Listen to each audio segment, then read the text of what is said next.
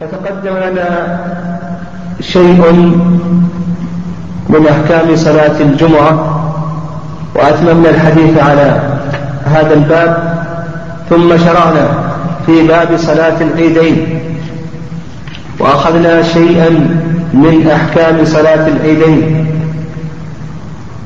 فتكلمنا عن حكم صلاة العيدين وأن المؤلف رحمه الله يرى أنها فرض على الكفاية.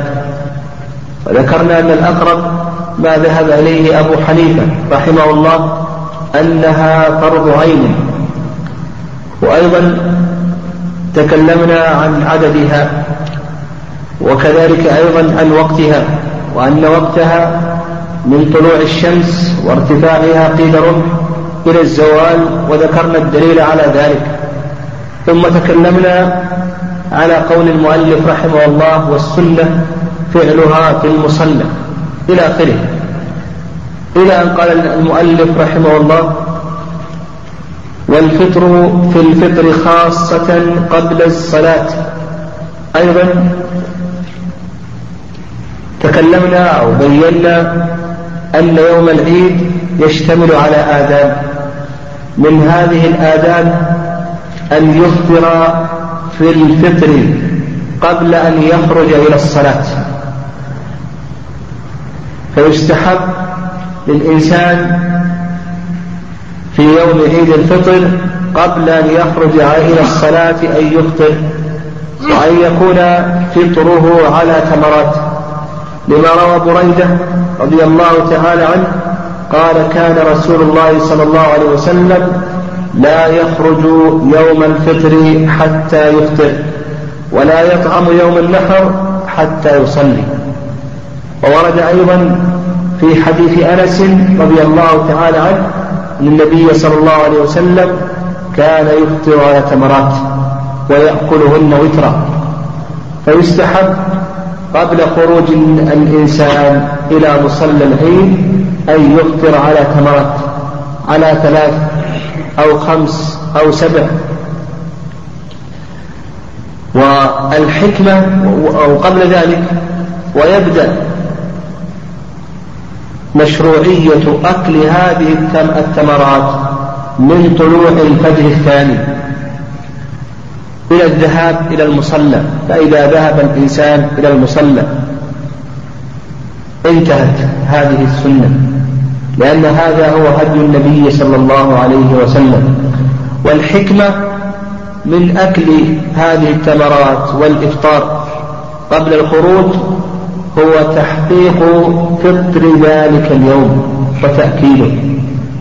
ذلك أن ذلك اليوم يوم عيد ويوم العيد يحرم صومه.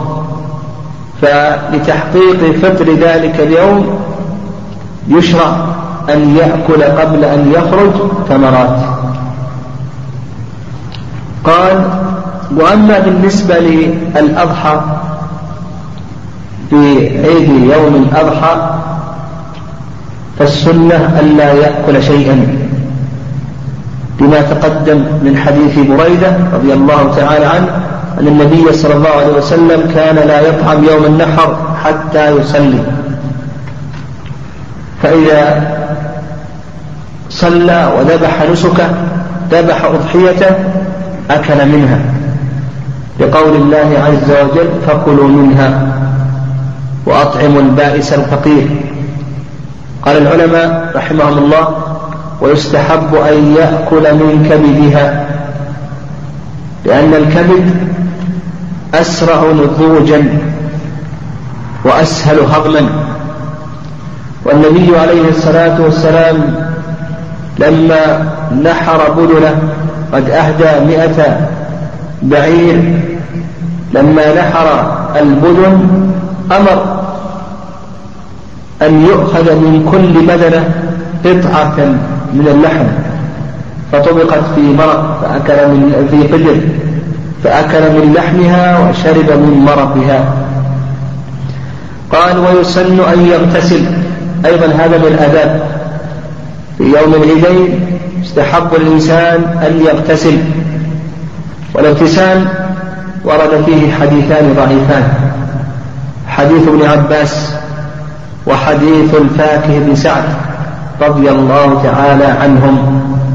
لكنه ثابت عن الصحابة رضي الله تعالى عنهم. وهو ثابت عن ابن عمر والسائل بن يزيد. فنقول يشرع للإنسان أن يغتسل يوم العيد لورود ذلك عن الصحابة. والغسل يوم العيد يكون من بعد طلوع الفجر الثاني. فإذا طلع الفجر الثاني يوم العيد فإنه يستحب للإنسان أن يغتسل. ولو أن الإنسان وجب عليه غسل ثم استيقظ بعد الفجر واغتسل فإن هذا كاف. قال ويتنظف. المراد بالتنظف أخذ يعني يراد بالتنظف أمران. الأمر الأول أخذ ما أمر الشارع بأخذه شرعا. والأمر الثاني أخذ ما تدعو الحاجة إلى أخذه طبعا. أما الأول فهو أخذ ما أمر الشارع بأخذه فهذا يشمل سنن الفطرة كتقديم الأظهار ونتف الإبط وحلق العانة وقص الشارب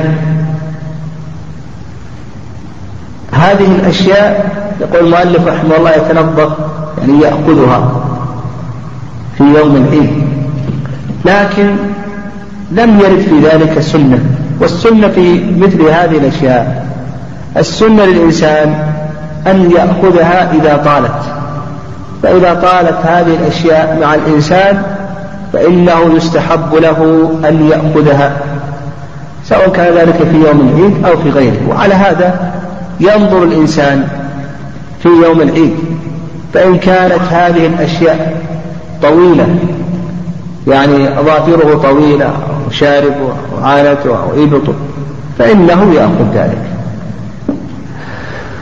وأما الأمر الثاني قطع ما يشرع قطعه طبعا أو تدعو الحاجة إلى قطعه طبعا فهو قطع كل رائحة كريهة. يقطع كل رائحة كريهة لأنه سيجتمع بالناس.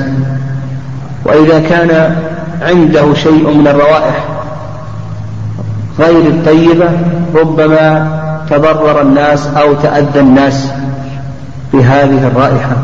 قال ويتطيب. أي يسن أن يتطيب في يوم العيد وهذا أيضا لم ترد فيه سنة عن النبي صلى الله عليه وسلم.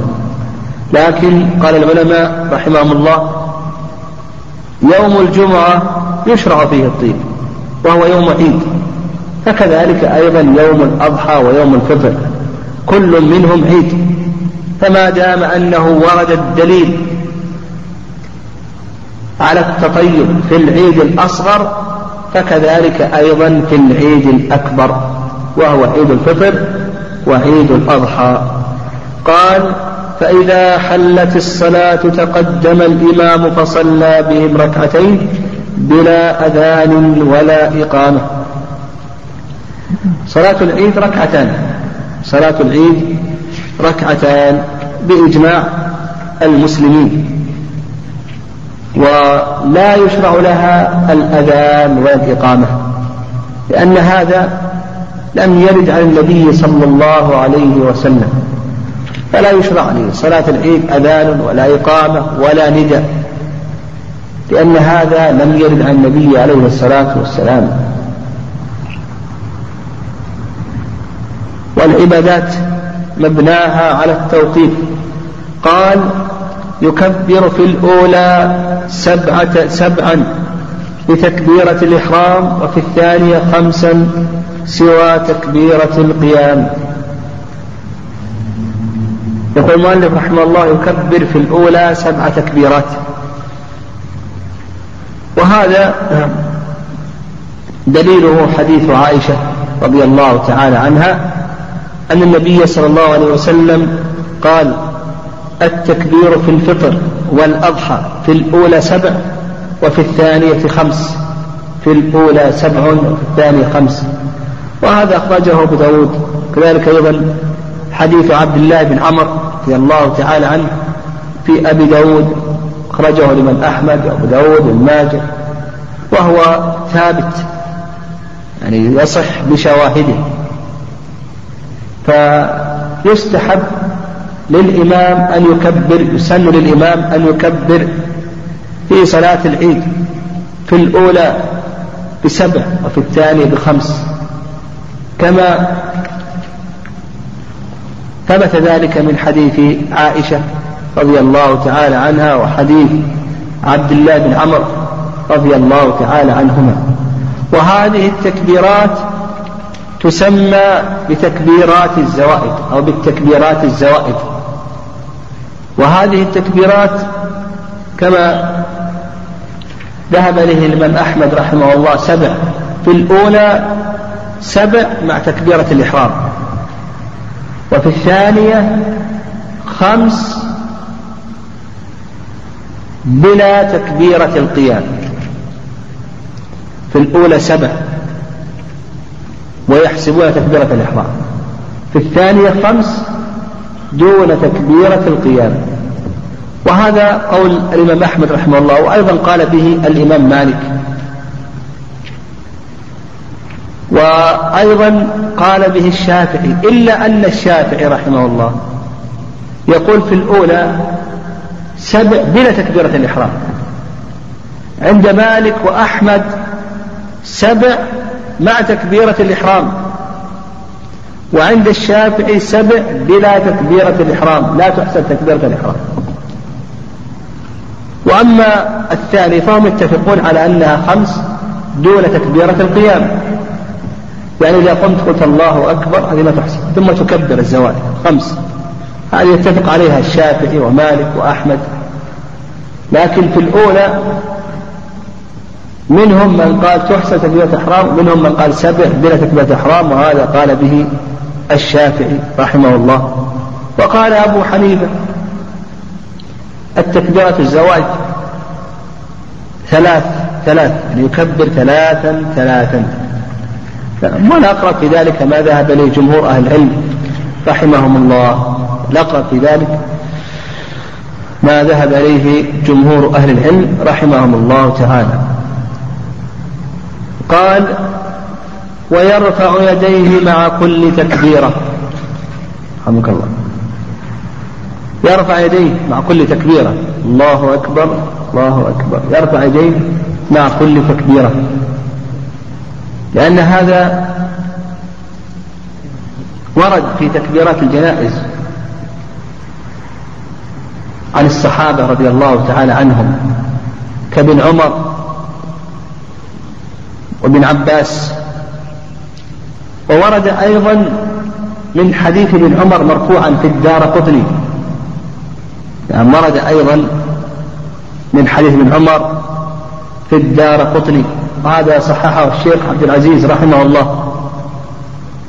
فيرفع يديه مع التكبيرات يقول هذا وارد عن الصحابة. وكذلك أيضا ورد من حديث ابن عمر رضي الله تعالى عنهما. وارد عن الصحابة في تكبيرات الجنائز. وكذلك أيضا في تكبيرات العيد. قال ويحمد الله ويصلي على النبي صلى الله عليه وسلم بين كل تكبيرتين. يعني بين كل تكبيرتين الله أكبر ثم يذكر الله. يقول سبحان الله والحمد لله لا إله إلا الله والله أو يقول الله أكبر اللهم صل على محمد الحمد لله.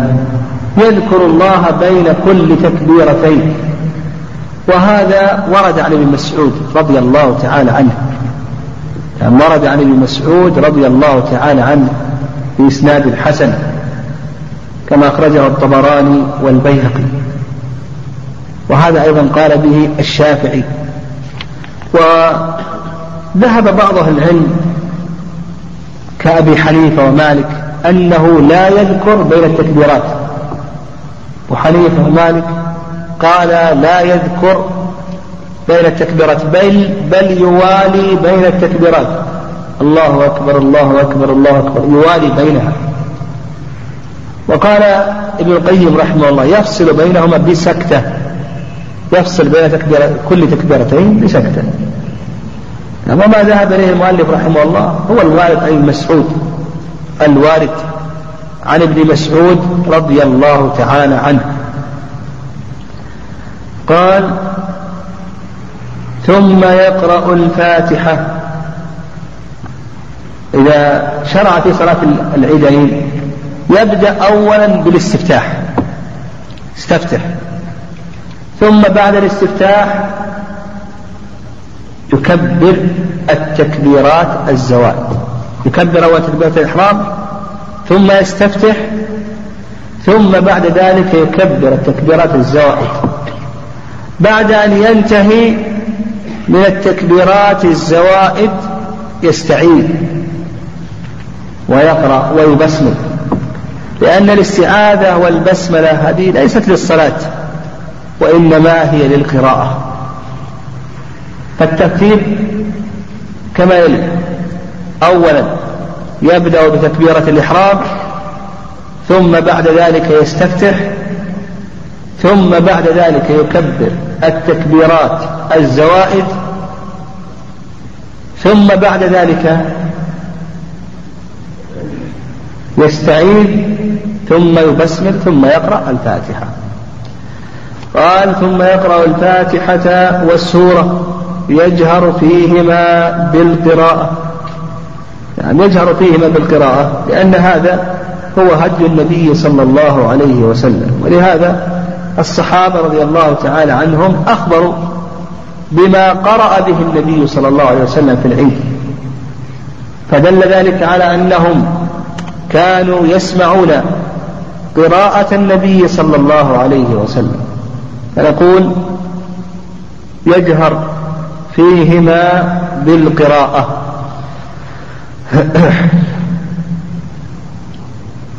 قال المؤلف ولم يذكر ما هي هذه السورة التي تقرأ. وإنما قال المؤلف رحمه الله يقرأ الفاتحة وسورة يجهر فيهما بالقراءة ولم يبين النبي صلى الله عليه وسلم هذه السورة.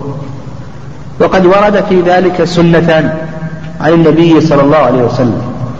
السنة الأولى أن يقرأ في الركعة الأولى بسبح وفي الركعة الثانية بهل أتاك حديث الغاشية هل أتاك حديث الغاشية؟ وهذا كما ورد من حديث النعمان بن بشير رضي الله تعالى عنه. والسنة الثانية أن يقرأ في الركعة الأولى بقاف. وفي الركعة الثانية يقرأ بسورة اقتربت الساعة. هاتان سنتان وقد سبق أن أشرنا إلى أن السنن التي وردت على وجوه متنوعة يستحب للإنسان أن يقرأ بهذا تارة وبذاك تارة أخرى. يعني يقرأ بهذا تارة وبذاك تارة أخرى. قال فإذا سلم خطب خطبتين. يعني إذا سلم خطب خطبتين. ويفهم أو يؤخذ من كلام المؤلف رحمه الله أن هاتين الخطبتين بعد الصلاة. أن هاتين الخطبتين بعد الصلاة. وهذا ما ذهب إليه جمهور أهل العلم رحمهم الله تعالى. فإن الجمهور يرون أن هاتين الخطبتين بعد الصلاة. كما ثبت ذلك من كما ثبت ذلك عن أبي بكر وعمر وعثمان. نعم كانوا يصلون ويخطبون بعد الصلاة. وذهب بعض أهل العلم إلى أنه لا بأس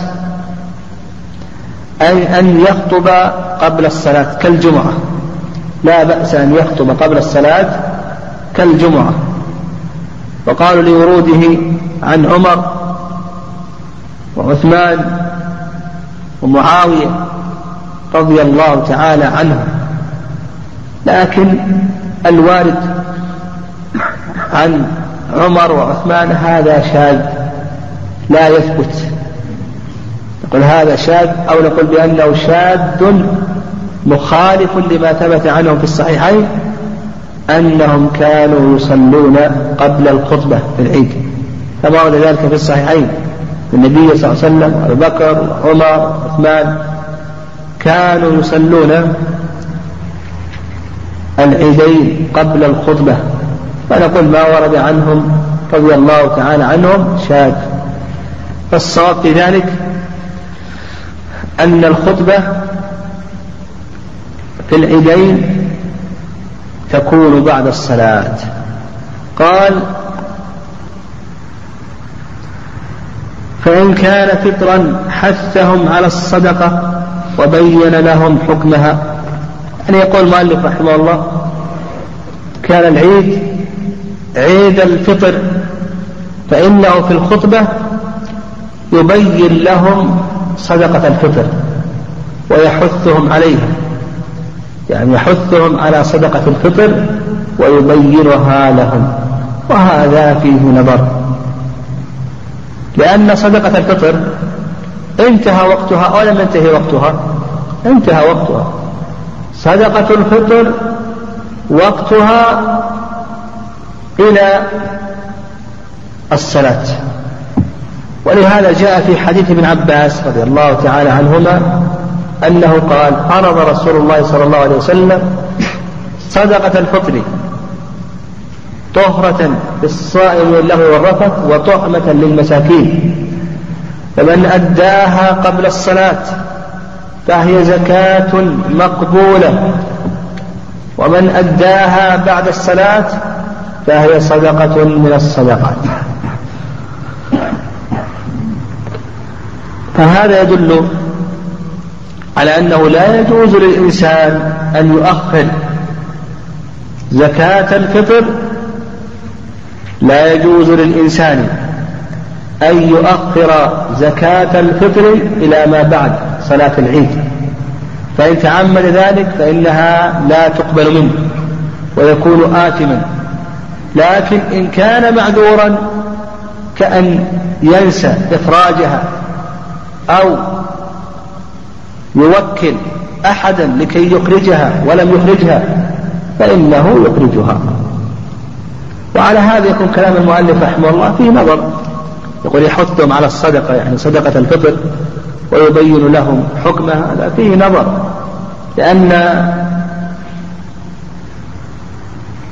وقت الزكاة انتهى فكونهم يحثهم على ذلك هذا يتكلم عن شيء قد مضى حكمه.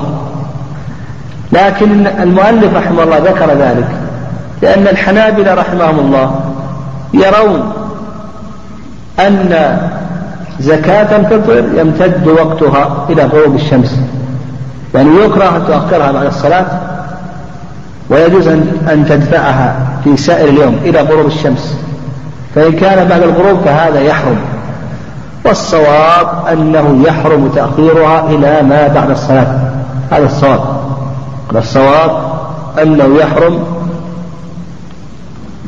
تأخيرها إلى ما بعد الصلاة. قال وإن كان أضحى بين لهم حكم الأضحية. تقول هذا صحيح. إذا كان في الأضحى يبين لهم حكم الأضحية ولا يقتصر على ذلك بل يبين للناس ما يحتاجون إليه يتلمس حاجات الناس. وما يحتاجون إلى التنبيه ونحو ذلك فيبينه لهم يبين ذلك لهم ويبين أيضا في خطبته أحكام الأضحية لأن الناس مقبلون على ذبح الأضاحي وقد يجهلون شيئا من أحكامها. قال والتكبيرات الزوائد والخطبتان سنة. تكبيرات الزوائد سنة يعني لو أن الإنسان ترك كبر للإحرام ولم يكبر التكبيرات الزوائد. لو أنه كبر للإحرام وأما التكبيرات الزوائد فإنه لم يكبرها. فنقول بأن هذا جائز ولا بأس به. لأن هذه التكبيرات الزوائد سنة والدليل على أنها سنة.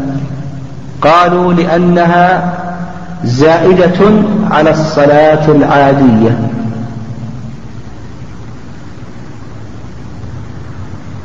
كذلك أيضا الخطبتان سنة. والمؤلف رحمه الله الخطبتان سنة.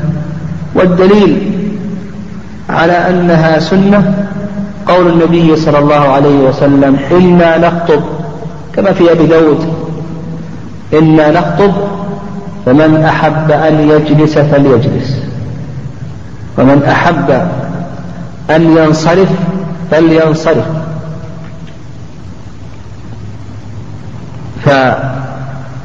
فعدم وجوب الاستماع عدم وجوب الاستماع لهما يدل على عدم وجوبهما.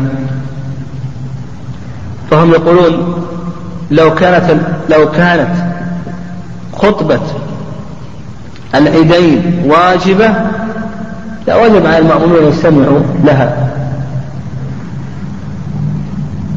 عدم وجوب الاستماع يدل على عدم وجوب هاتين الخطبتين.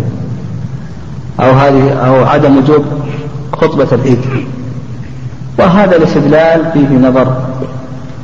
فنقول هذا الاستدلال هذا الحديث دل على أنه لا يجب الاستماع إلى خطبة العيد. لا يجب على الإنسان أن يجلس. إن أحب أن يجلس فليجلس وإن أحب أن ينصرف فلينصرف. لكن بالنسبة للإمام بالنسبة للإمام فإنه يخطب بالناس ولا نقول بأن الخطبة في حق في حقه سنة بل هو مأمور بالخطبة لأن هذا هو هدي النبي صلى الله عليه وسلم.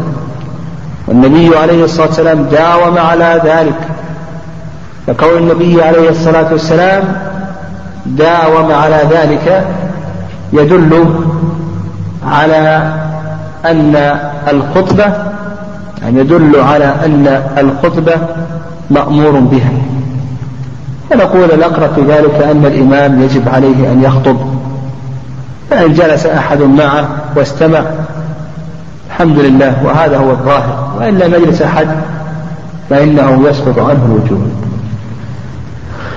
وقوله قبل ذلك فإذا سلم خطب خطبتين.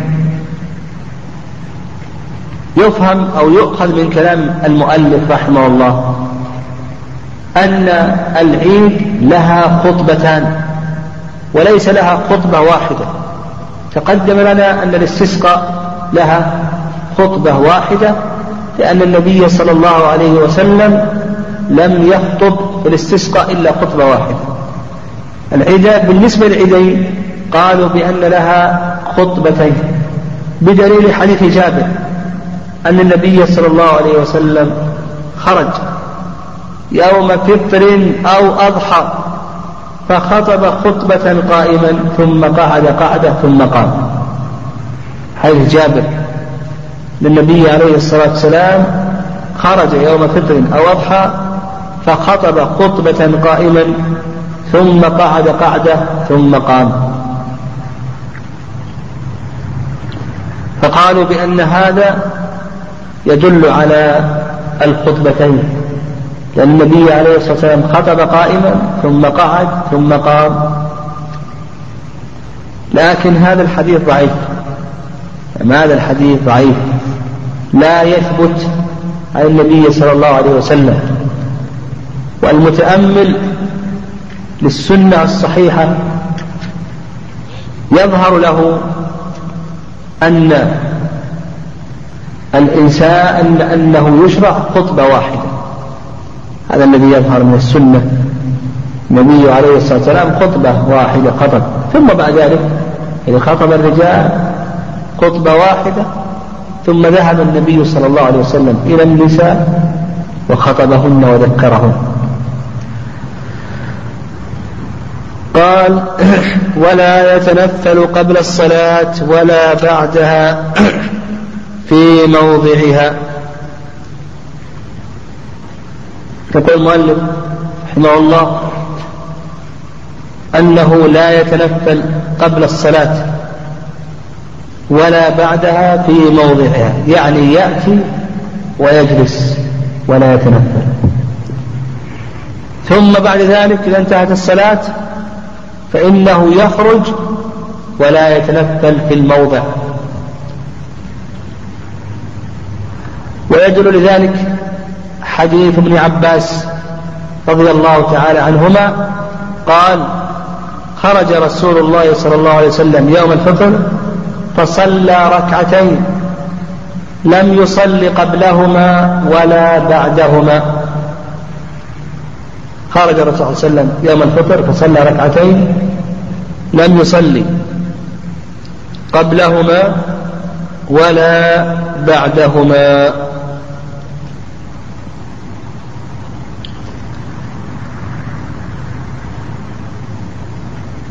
وهذا ما ذهب إليه الإمام أحمد رحمه الله أنه يكره للإنسان أن يتنفل قبل الصلاة أو بعدها في موضعها.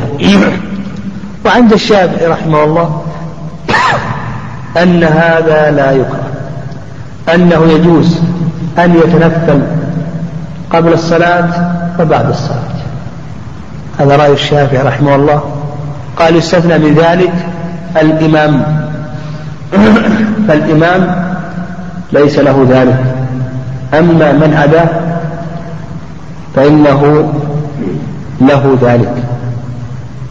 وآثار الصحابة رضي الله تعالى عنهم الواردة في هذه المسألة مختلفة. وإذا كان كذلك فإننا نرجع إلى الكتاب والسنة. عند التنازع يكون الرد إلى كتاب الله وسنة رسوله صلى الله عليه وسلم. والكتاب والسنة يدلان على أن الصلاة فعل خير. والنبي عليه الصلاة والسلام قال لمن سأله مرافقته في الجنة أعني على نفسك بكثرة السجود. وقال النبي عليه الصلاة والسلام إنك لن تسجد لله سجدة إلا رفعك بها درجة وحط عنك بها خطيئة. وعلى هذا نقول الإنسان إذا أتى لصلاة العيد لا يخلو من أمرين. يقول إذا أتى لصلاة العيد لا يخلو من أمرين. الأمر الأول أن تكون الصلاة في المصلى. تكون الصلاة في المصلى. فنقول بأنه يجلس ولا يصلي.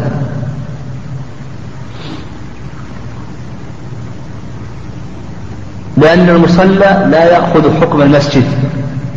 المصلى لا يأخذ حكم المسجد فلا تشرع له التحية. تحية المسجد نقول هذا لا تشرع له. وإن كان وقت النهي لا يزال باقيا فإنه لا يجوز له أن يتنفل. إن كان وقت النهي لا يزال باقيا فإن التنفل لا يجوز له. وإن كان وقت النهي قد زال. نقول الأفضل أن يجلس أن يأتي وأن يجلس وأن لا يصلي وأن يشتغل بعبادة الوقت. وما هي عبادة الوقت؟ التكبير. يشتغل بالتكبير بعبادة الوقت. ولو صلى فإن هذا لا بأس به ولا يكره. تقول لو صلى هذا لا بأس به ولا يكره. لا نقول بأنه يكره. فتلخص لنا أنه إن كانت الصلاة في المصلى فإن كان وقت النهي لا يزال باقيا فلا يجوز له أن يصلي مطلقا. حتى التحية لأنه ليس له تحية.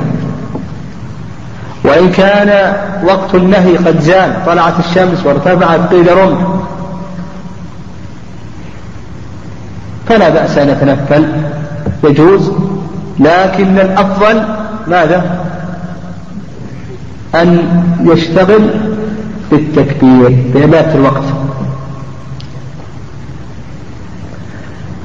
القسم الثاني أن تكون الصلاة في المسجد. وقيمة الصلاة في المسجد.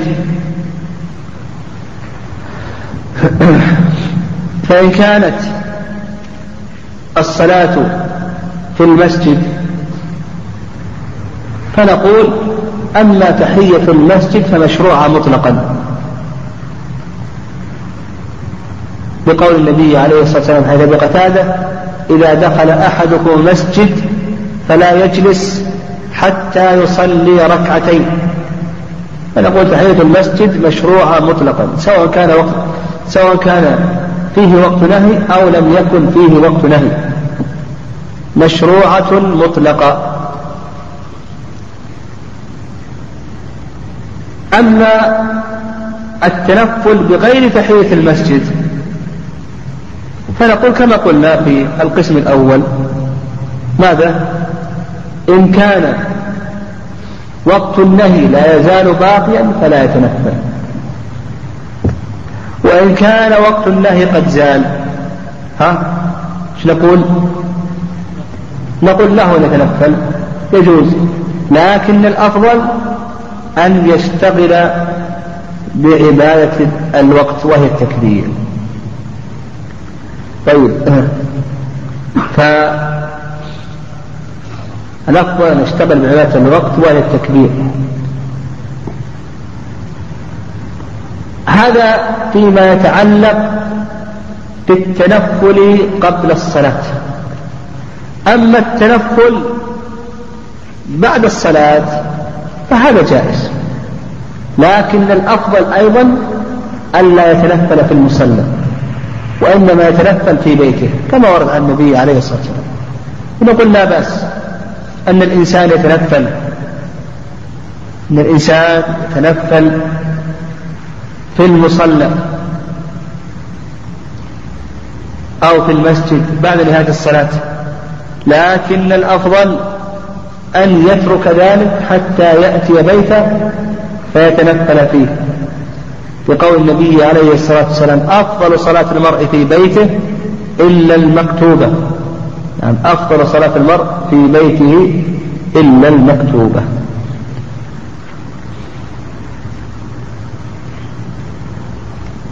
نعم. قال ومن أدرك الإمام قبل سلامه أتمها على صفتها.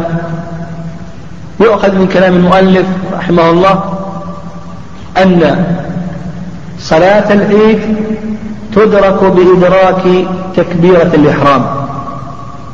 فإذا كبر للإحرام قبل سلام الإمام التسليمة الأولى أدرك صلاة العيد. فيقضيها على صفتها بالتكبيرات الزوائد. والصواب في هذه المسألة أن صلاة العيد كغيرها من الصلوات وأنها لا تدرك إلا بركعة لحديث أبي هريرة رضي الله تعالى عنه أن النبي صلى الله عليه وسلم قال من أدرك ركعة من الصلاة فقد أدرك الصلاة. ويدخل في هذا ماذا؟ صلاة العيد. فالصواب أنه إذا لم يدرك ركعة نقول بأن صلاة العيد قد فاتته فلا يقضيها على صفتها. إن أدرك يعني جاء والإمام قد رفع من الركوع في الركعة الثانية نقول بأن الصلاة قد فاتته فتصلي ركعتين كسائر النوافل. وأما صلاة العيد فإنها قد فاتته. قال ومن فاتته فلا قضاء عليه. يقول المؤلف رحمه الله من فاتته صلاة العيد فإنه لا يقضي. نعم. لا يقضي الصلاة. فإنه يقضي الصلاة. إذا جئت والإمام قد سلم فإنك تقضي الصلاة. هذا ما ذهب إليه المؤلف رحمه الله به قال الشافعي. واستدلوا على ذلك بحديث أنس أن النبي صلى الله عليه وسلم قال من نام عن صلاة أو نسيها فليصلها إذا ذكرها. وأيضا قالوا بأن هذا وارد عن ابن مسعود رضي الله تعالى عنه. نعم هذا وارد عن ابن مسعود رضي الله تعالى عنه. فقد ورد عن ابن مسعود أنه قال من فاته العيد فليصلي بعدها أربعا.